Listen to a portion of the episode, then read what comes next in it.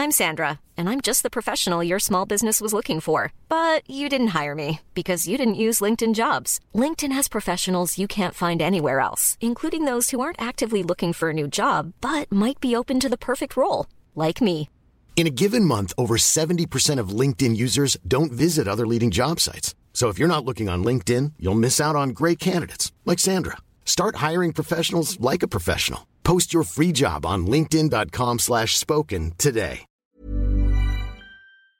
Une semaine tout pile après la nomination de Gabriel Attal au poste de Premier ministre, Emmanuel Macron a répondu aux questions de journalistes pendant près de deux heures. C'est une première depuis 2019. Mais alors, que faut-il retenir? Quelles annonces ont été faites? Spoiler, vous allez le voir, il y a pas mal d'annonces concernant l'éducation et la jeunesse. Des annonces qui, pour certaines, pourraient faire beaucoup débat. Salut, c'est Hugo, j'espère que vous allez bien. C'est donc le sujet à la une des actualités du jour. Bon, déjà très rapidement, en deux mots, le contexte. Cette conférence de presse, elle réunissait près de 400 journalistes de français et étrangers directement à l'Elysée. Et après un discours euh, d'introduction, on va dire en quelque sorte, euh, d'une vingtaine de minutes, il y a donc eu des questions-réponses sur tout un tas de sujets. Ce format, il a été organisé pour la première fois sous le président Charles de Gaulle en 1959. Et c'est la deuxième fois qu'Emmanuel Macron euh, le pratique. La première fois, c'était en 2019, c'était juste après la crise des Gilets jaunes. Enfin, pour terminer avec tout le contexte, il a été expliqué qu'aucune question n'avait été soumise à quelconque contrôle ou validation avant d'être posée au président de la République. Mais alors, quelles ont été les annonces qui ont été faites par Emmanuel Macron? Aujourd'hui, on va pas revenir sur le débat concernant chacune de ces annonces ou de ces mesures. On n'aurait pas le temps de le faire, donc ça, on va le faire dans les prochains jours à mesure que ces débats vont s'installer et qu'il y aura éventuellement des lois sur telle ou telle chose. Aujourd'hui, on va donc se concentrer sur ce qui a été annoncé. Déjà, je le disais, il a fait plusieurs annonces sur l'école et sur la jeunesse. Premièrement, il a annoncé que dès la cinquième, les élèves auront une heure par semaine d'instruction civique, donc euh, une heure par semaine d'éducation civique contre 30 minutes actuellement. L'objectif, ce sera notamment d'étudier les grands textes fondateurs de la France. À noter d'ailleurs qu'Emmanuel Macron s'est dit favorable à ce que l'on apprenne systématiquement la Marseillaise à l'école primaire. Le président de la République a aussi annoncé vouloir renforcer les activités artistiques et culturelles à l'école. C'est le cas notamment en rendant le théâtre obligatoire au collège dès la rentrée prochaine, comme ça l'est pour la musique ou encore pour les arts plastiques. Le théâtre donc obligatoire au collège, il souhaite également réintroduire l'histoire de l'art à la rentrée au collège et au lycée. Toujours selon l'éducation, je vous ai dit il y a pas mal de choses, il a aussi dit vouloir mettre en place des cérémonies de remise des diplômes dès cette année au collège et au lycée, au collège donc pour le brevet et au lycée pour le baccalauréat. Et enfin concernant l'uniforme, ou plutôt la tenue unique comme le gouvernement l'appelle, Emmanuel Macron a rappelé qu'une centaine d'établissements volontaires allaient expérimenter la tenue unique dès cette année et qu'une évaluation serait ensuite menée. Si les résultats sont positifs, eh bien, le président de la République a déclaré que la tenue unique, donc l'uniforme en quelque sorte, serait généralisée dans toutes les écoles en 2026. Il faudra donc voir les résultats de ces expérimentations qui vont débuter aujourd'hui.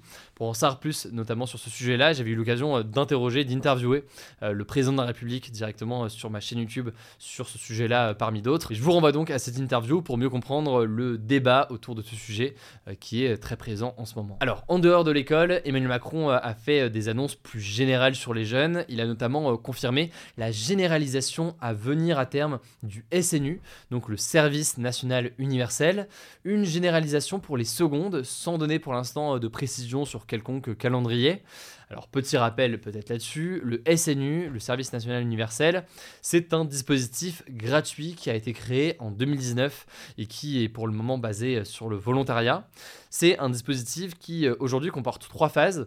Il y a une première étape, c'est un séjour dit de cohésion de 12 jours qui est encadré notamment par des anciens militaires et pendant lequel eh bien, les jeunes Français aujourd'hui volontaires eh bien, portent un uniforme, chantent la Marseillaise, font des activités sportives, culturelles ou intellectuelles. Il y a ensuite notamment une mission d'intérêt général de 84 heures.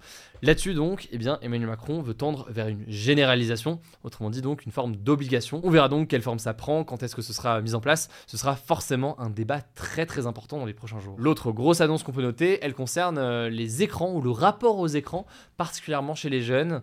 En fait, euh, Emmanuel Macron a annoncé qu'il pourrait y avoir des interdictions ou des restrictions sur euh, l'utilisation des écrans pour les enfants. Il a expliqué qu'une commission composée de scientifiques et d'experts rendrait fin mars un rapport sur la question donc des écrans et des jeunes.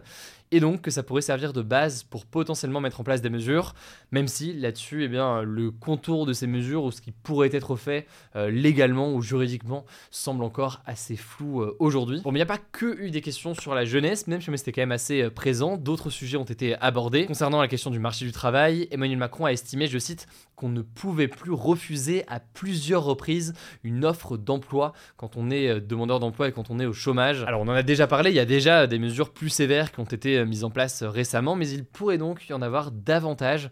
Donc on suivra tout ça dans les prochains jours. Il a aussi dit, et c'est un élément assez important qu'il a aussi fera débat, que les fonctionnaires euh, bien, devaient être davantage rémunérés au mérite. Là-dessus aussi, on suivra l'évolution des discussions. Emmanuel Macron a également euh, parlé de l'importance de relancer la natalité en France, et ce alors qu'un rapport de l'INSEE qui est sorti ce mardi euh, eh bien, a estimé que 700 000 bébés étaient nés en France en 2023.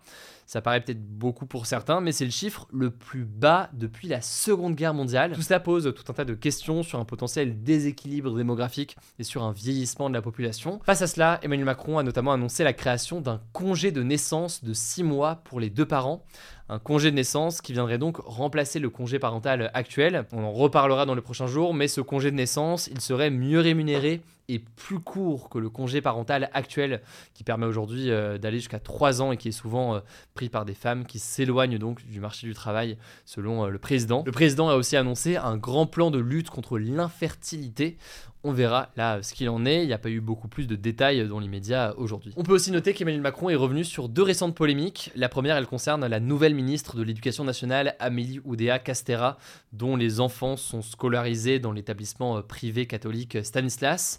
Elle a récemment justifié le fait de ne pas mettre ses enfants dans le public car il y avait, je cite, un paquet d'heures non remplacées. Alors face à la colère des enseignants du public, la ministre s'est finalement excusée pour ses propos. Emmanuel Macron a estimé qu'elle avait eu euh, un propos maladroit sur l'école publique, mais il a dit aussi qu'il avait, je cite, de l'indulgence pour la ministre, en estimant que lui aussi avait eu euh, des mots euh, maladroits au début de son premier quinquennat. Au passage, on a appris dans la soirée que Mediapart avait révélé un rapport qui n'avait pas été révélé avant, un rapport qui avait été remis au ministre de l'Éducation nationale de l'époque, Gabriel Attal, sur eh bien, cette école Stanislas à Paris. Je vous mets des liens directement en description pour en savoir plus et on en reparlera probablement demain. La seconde polémique, elle concerne les propos que Emmanuel Macron a eu récemment sur l'acteur Gérard Depardieu, qui est visé par trois plaintes pour agression sexuelle et viol. Emmanuel Macron avait déclaré fin décembre dans l'émission C'est à vous sur France 5 qu'il était, je cite, un immense acteur qui rend fier la France.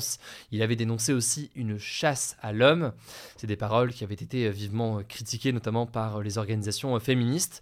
Alors ce mardi, il a dit, je cite, n'avoir aucun regret d'avoir défendu la présomption d'innocence de euh, Gérard Depardieu. Mais il a dit en revanche, je cite, regretter de ne pas avoir assez dit que la parole des femmes est importante. Enfin, on peut noter que les dernières questions, plus courtes que les autres, mais c'est probablement lié à l'organisation parce que les questions d'abord étaient sur les sujets nationaux, mais il y a aussi eu du coup quelques questions euh, de politique Le président de la République a notamment annoncé que la France allait livrer euh, des missiles longue portée et des centaines de bombes pour l'Ukraine pour faire face donc à l'invasion russe. Il a aussi déclaré qu'il se rendrait en février en Ukraine. Il a appelé aussi à ne pas laisser la Russie gagner. Concernant la situation au Proche-Orient maintenant, en Israël et en Palestine, il a affirmé que, je cite, la priorité c'est le cessez-le-feu, et donc un arrêt des combats à Gaza.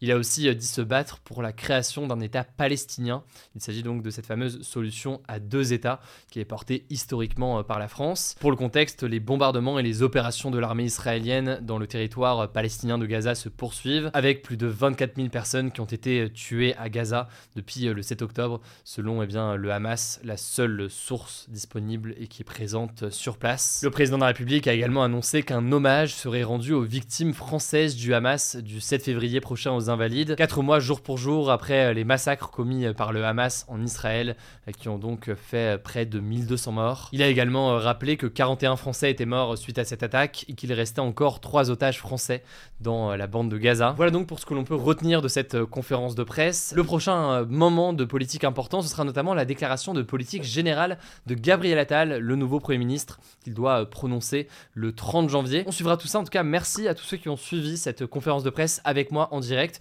J'étais en direct sur YouTube et sur TikTok pour diffuser cette conférence de presse, mais aussi répondre à toutes vos questions pour comprendre donc ce qui se déroulait en direct. Vous étiez plus de 30 000 en simultané euh, sur les différents réseaux, donc merci pour votre confiance. Je vous laisse avec Blanche pour les actualités en bref et je reviens juste après. Merci Hugo et salut tout le monde. On commence avec cette actu. Le cyclone Bellal ne constitue plus une menace pour la Réunion, a déclaré Météo France ce mardi alors que l'alerte rouge a été levée. Au total, 150 000 foyers ont été privés d'électricité, soit 32% des foyers selon EDF et 3 personnes sans abri sont décédées. Le préfet de Lille a enclenché la phase de sauvegarde qui permet un retour progressif à la vie normale. Désormais, les services de secours sont mobilisés et vont être rejoints dans les prochaines heures par 150 personnes envoyées depuis la métropole, dont je cite des personnels de la sécurité civile, des gendarmes et des agents d'Enedis, selon Gérald Darmanin, le ministre de l'Intérieur. Le cyclone s'est dirigé ce mardi vers une île voisine, l'île Maurice, où le niveau d'alerte a été relevé à 4, soit le niveau maximum. Là aussi, des milliers de foyers se sont retrouvés sans électricité et de nombreuses voitures ont été submergées par les eaux. Une personne est décédée dans un accident de la route, selon le Premier ministre de Maurice. Deuxième actu, toujours en France, 14 départements français ont été placés en vigilance orange pour neige et verglas par Météo France ce mardi, et pour la journée de mercredi, ils seront 34. Concrètement, il y a une forte probabilité qu'il y ait des chutes de neige en Haute-Normandie, en Picardie, en Île-de-France et dans le Grand Est. Il pourrait également y avoir des pluies verglaçantes en Normandie, en Île-de-France et jusqu'aux frontières du Nord-Est. Enfin, niveau température, il faut s'attendre à avoir jusqu'à moins 7 degrés dans le Nord-Est.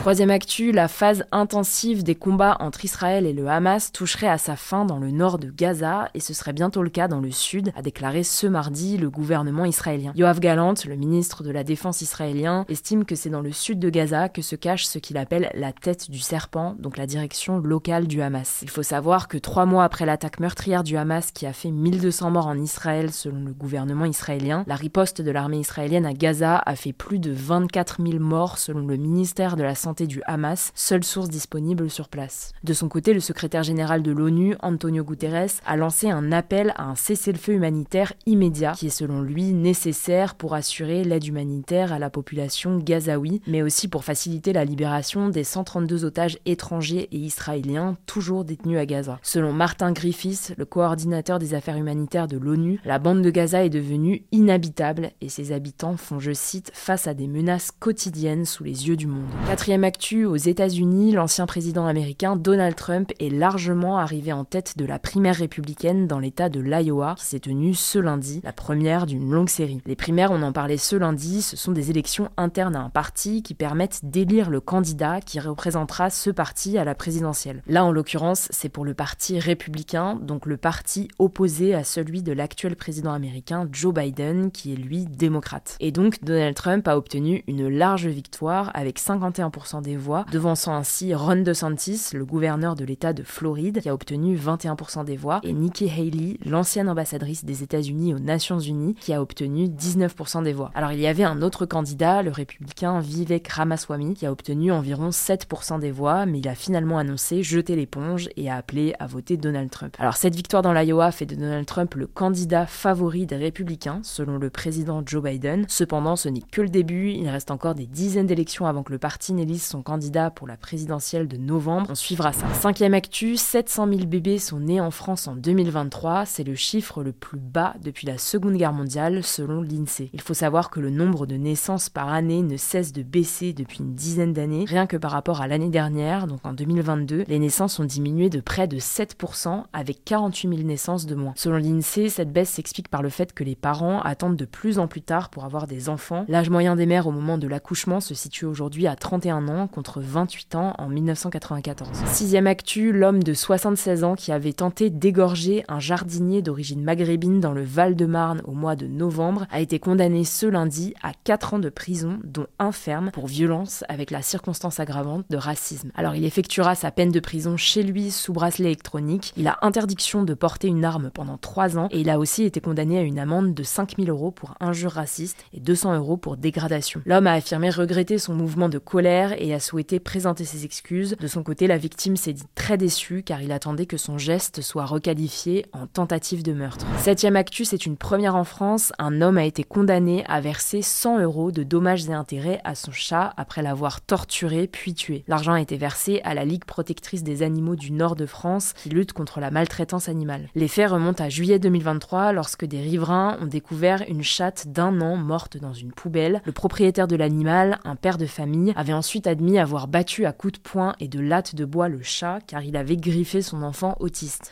Alors en plus de ces dommages et intérêts à verser, il a été condamné à 8 mois de prison avec sursis et l'interdiction de détenir un animal de compagnie. En tout cas pour l'avocate qui représentait la Ligue de protection des animaux, cette amende est très symbolique et surtout, je cite, un pas de plus vers l'évolution des droits des animaux. Et on termine avec une bonne nouvelle, le Cap Vert, un archipel situé dans l'océan Atlantique, est le troisième pays d'Afrique à éradiquer le paludisme, une maladie infectieuse transmise à l'humain par les piqûres de certaines espèces de moustiques infectés et qui peut être mortelle. Les deux autres pays sont l'Algérie et l'île Maurice. Concrètement, l'Organisation mondiale de la santé a eu la preuve que la chaîne de transmission domestique par les moustiques était interrompue à l'échelle du pays pendant au moins trois années consécutives. C'est une nouvelle assez majeure car le paludisme continue à tuer des centaines de milliers de personnes en Afrique tous les ans. Voilà, c'est la fin de ce résumé de l'actualité du jour. Évidemment, pensez à vous abonner pour ne pas rater le suivant, quelle que soit d'ailleurs l'application que vous utilisez pour m'écouter. Rendez-vous aussi sur YouTube ou encore sur Instagram pour d'autres contenus d'actualité exclusifs. Vous le savez, le nom des comptes, c'est Hugo Décrypte.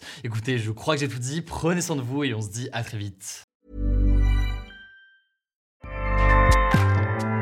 ACAST powers the world's best podcasts. Here's a show that we recommend.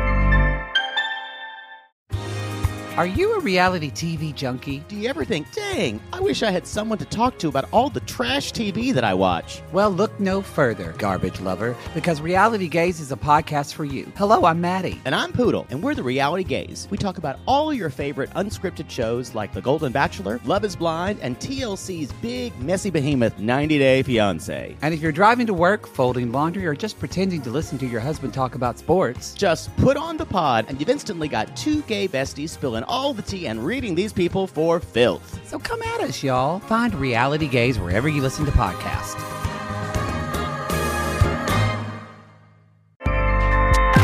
ACAST helps creators launch, grow, and monetize their podcasts everywhere. ACAST.com.